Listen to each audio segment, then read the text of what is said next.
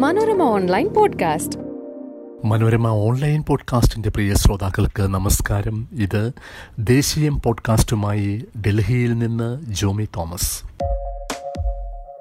വിശ്വാസ വോട്ട് നേടണം. തന്നെ തിരഞ്ഞെടുപ്പ് കമ്മീഷൻ നാഷണൽ ഐക്കൺ ആയി പ്രഖ്യാപിച്ചപ്പോൾ സച്ചിൻ തെണ്ടുൽക്കർ പറഞ്ഞത് ക്രിക്കറ്റ് കളി കാണുമ്പോൾ ഇന്ത്യ ഇന്ത്യ എന്ന് ആർത്തുവിളിക്കുന്ന അതേ തോതിലുള്ള ഹൃദയത്തുടിപ്പോടെ നമ്മൾ നമ്മുടെ പവിത്ര ജനാധിപത്യത്തെ മുന്നോട്ട് കൊണ്ടുപോകണമെന്നാണ്. വോട്ട് ചെയ്യാൻ ചെറുപ്പക്കാരെ പ്രേരിപ്പിക്കുന്നതിന് സച്ചിന് സാധിക്കുമെന്നാണ് തിരഞ്ഞെടുപ്പ് കമ്മീഷൻ കരുതുന്നത്. മുഖ്യമായും അടുത്ത വർഷത്തെ ലോക്സഭാ തിരഞ്ഞെടുപ്പിനെ ഉദ്ദേശിച്ചാണ് സച്ചിനെ ദേശീയ ഐക്കൺ ആയി പ്രഖ്യാപിച്ചിരിക്കുന്നത്.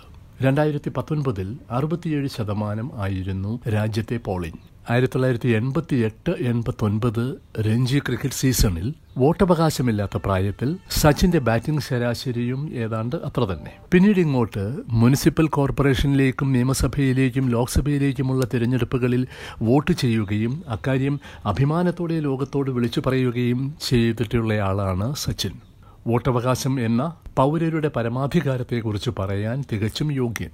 സച്ചിനെ തിരഞ്ഞെടുപ്പ് കമ്മീഷൻ അവതരിപ്പിക്കുന്നതിന് ഒരാഴ്ച മുൻപാണ് ഹരിയാനയിലെ അശോക സർവകലാശാലയിൽ നിന്ന് സബ്യസാജി ദാസ് എന്ന സാമ്പത്തിക ശാസ്ത്ര അസിസ്റ്റന്റ് പ്രൊഫസർ രാജിവയ്ക്കുന്നത് അന്തസ് സംരക്ഷിക്കാനാണ് രാജി എന്ന് സബ്യസാജി ലോകത്തിലെ ഏറ്റവും വലിയ ജനാധിപത്യ രാജ്യത്തിലെ ജനാധിപത്യ വ്യതിചലനം എന്ന തലക്കെട്ടിൽ സബ്യസാജിയുടേതായി കഴിഞ്ഞ മാസം പുറത്തു വന്ന പഠനമാണ് രാജിയുടെ പശ്ചാത്തലം. രണ്ടായിരത്തി പത്തൊൻപതിലെ ലോക്സഭാ തിരഞ്ഞെടുപ്പാണ് സബ്യസാജി പഠിച്ചത്. ആ തിരഞ്ഞെടുപ്പിൽ ക്രമക്കേടുകൾ നടന്നു എന്ന് തിരഞ്ഞെടുപ്പ് കമ്മീഷന്റെ തന്നെ കണക്കുകളുടെ അടിസ്ഥാനത്തിൽ വാദിച്ചു. അതിന് ഗവേഷകൻ കൃത്യമായ കാരണങ്ങൾ പറഞ്ഞു.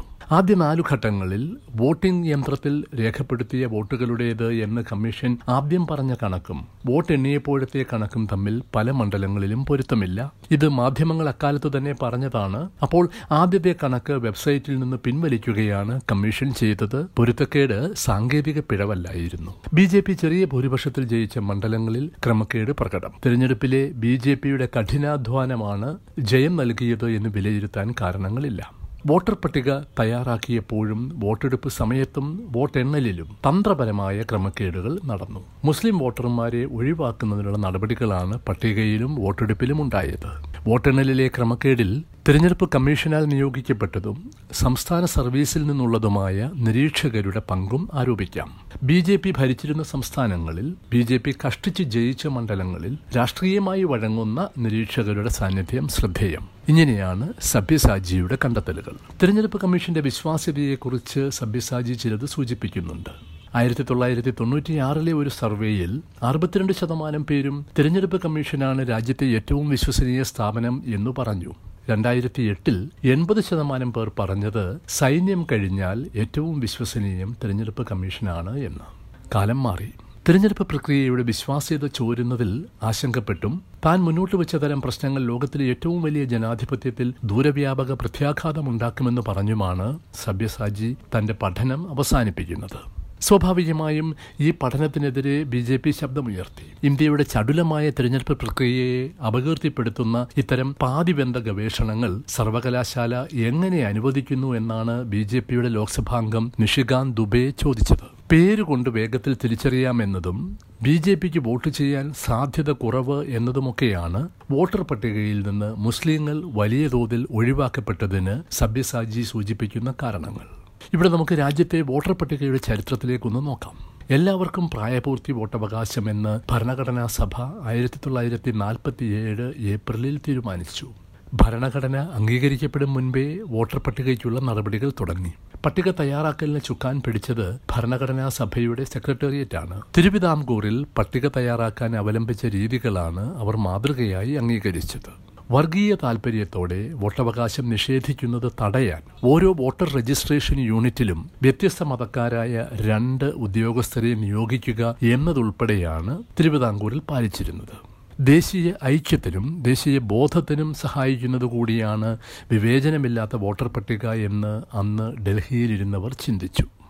അന്യായമായ രീതിയിലും പക്ഷപാതത്തോടെയും പ്രവർത്തിക്കുന്ന തിരഞ്ഞെടുപ്പ് കമ്മീഷൻ എളുപ്പത്തിൽ അധികാരം നേടാനും അത് നിലനിർത്താനും സഹായിക്കുന്നു എന്നാണ് സുപ്രീം കോടതിയിൽ ജസ്റ്റിസ് കെ എം ജോസഫ് കഴിഞ്ഞ മാർച്ച് രണ്ടിന് വിധിന്യായം എഴുതിയത്. മുഖ്യ തിരഞ്ഞെടുപ്പ് കമ്മീഷനെയും കമ്മീഷണർമാരെയും പ്രധാനമന്ത്രിയും ചീഫ് ജസ്റ്റിസും പ്രതിപക്ഷ നേതാവും ചേർന്നാണ് നിശ്ചയിക്കേണ്ടതെന്ന് വിധി. നിയമനത്തിൽ സർക്കാരിന്റെ മേൽക്കൈ ഒഴിവാക്കാനായിരുന്നു ശ്രമം. എന്നാൽ സമിതിയിൽ ചീഫ് ജസ്റ്റിസ് വേണ്ട പ്രധാനമന്ത്രി നിർദ്ദേശിക്കുന്ന ക്യാബിനറ്റ് മന്ത്രി മതിയെന്നാണ് ഇപ്പോൾ രാജ്യസഭയിലുള്ള ബിൽ. ചീഫ് ജസ്റ്റിസ് ഉൾപ്പെട്ടാലേ ഏത് നിയമന സമിതിയും സംശുദ്ധമാകൂ എന്ന ജുഡീഷ്യൽ യുക്തിയോട് നമുക്ക് വിയോജിക്കാം. നിയമനത്തിന്റെ അവസാന വാക്ക് തങ്ങൾ തന്നെയാവണമെന്ന സർക്കാർ താൽപര്യവും തള്ളേണ്ടത് തന്നെ. തിരഞ്ഞെടുപ്പ് പെരുമാറ്റച്ചട്ടത്തിന്റെ കാര്യത്തിൽ പ്രധാനമന്ത്രിക്കും ആഭ്യന്തരമന്ത്രിക്കും പ്രത്യേക പരിഗണന എന്നതുൾപ്പെടെ തിരഞ്ഞെടുപ്പ് കമ്മീഷൻ അടുത്ത കാലത്ത് പലതിനും ചീത്തപ്പേര് കേൾപ്പിച്ചുവെന്ന് അപ്പോൾ ഓർക്കുകയും ആവാം സബ്യസാജിയുടെ കണ്ടെത്തലുകൾ ബി ജെ പി അല്ല തിരഞ്ഞെടുപ്പ് കമ്മീഷൻ മറുപടി പറയേണ്ടവയാണ്. ജസ്റ്റിസ് ജോസഫിന്റെ ആശങ്കകൾക്ക് അടിസ്ഥാനമില്ലെന്ന് തെളിയിക്കേണ്ടതും കമ്മീഷന്റെ ബാധ്യതയാണ്. അത്രമേലാണ് മോദി ഭരണത്തിൽ കമ്മീഷൻ നേരിടുന്ന വിശ്വാസക്കമ്മി. അത് പരിഹരിക്കാതെ സച്ചിനെ അവതരിപ്പിക്കുമ്പോൾ ഒരു പരസ്യത്തിന്റെ ഗൗരവം പോലും ലഭിക്കുന്നില്ല. മനോരമ ഓൺലൈൻ പോഡ്കാസ്റ്റിൽ അടുത്ത വിഷയവുമായി അടുത്തയാഴ്ച എത്തും വരെ എല്ലാവർക്കും നമസ്കാരം. Manorama online podcast.